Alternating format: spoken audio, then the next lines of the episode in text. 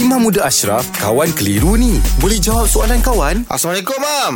Waalaikumsalam warahmatullahi Okey, Mam. Soalan daripada Nur Hayati Zulkapli. Uh, bolehkah uh, wanita haid uh, menguruskan jenazah saudara terdekat? Dan bolehkah ketika mandi jenazah saudara terdekat tu uh, tidak mahu orang luar mandikan termasuk ahli akhirat kematian yang bertugas? Uh, kerana ingin uh, menjaga aib ahli keluarga.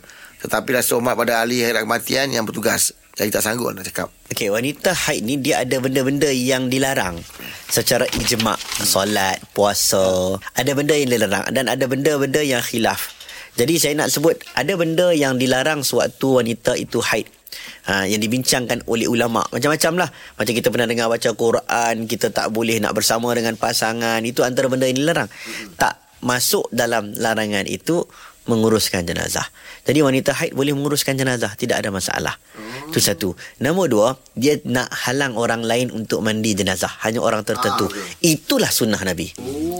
Kita anak kita tahu ayah kita contoh. Hmm. ayah kita mungkin ada sakit ada bahagian-bahagian. Yang kita mungkin Ah. tak nak orang lain dapat tahu. Ah. jadi kita nak urus sendiri tak nak bagi. Silakan. Nabi waktu nabi wafat 5 6 orang sahaja uruskan jenazah nabi. Ah, yalah. ahlul bait nabi sahaja. Yang lain tak masuk. Sebab kalau masuk ramai-ramai ramai-ramai tengok aurat dia mungkin ada keaiban dia yang kita takut ada orang mulut bagus. Ha jadi contoh anak saya bagi contoh. Kalau anak dia tengok kawan ni seorang pak cik ni dengan ayah dia dulu bergaduh contoh Memang tak masuk kepala.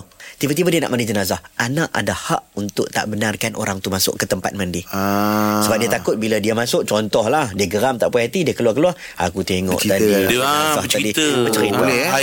Jadi ada hak untuk anak menjaga keaiban ayahnya untuk tidak membenarkan dan hanya mewakilkan kepada beberapa orang yang dipercayai. Hmm. Ha, kita pilih. Yelah. Sebab tu kalau saya saya cadangkan ahli waris pilih siapa nak mandi jenazah. Dan itu kalau anak-anak anak sendiri yang mandikan dia akan mandi dengan kasih sayang eh? Ya. Dia belai elok-elok Betul, dia apa kan. Biasalah kalau kita waktu hidup kita Ha. tahu ayah kita contohlah Ha, belah ha, kiri badannya ada satu ha, kecacatan. ha.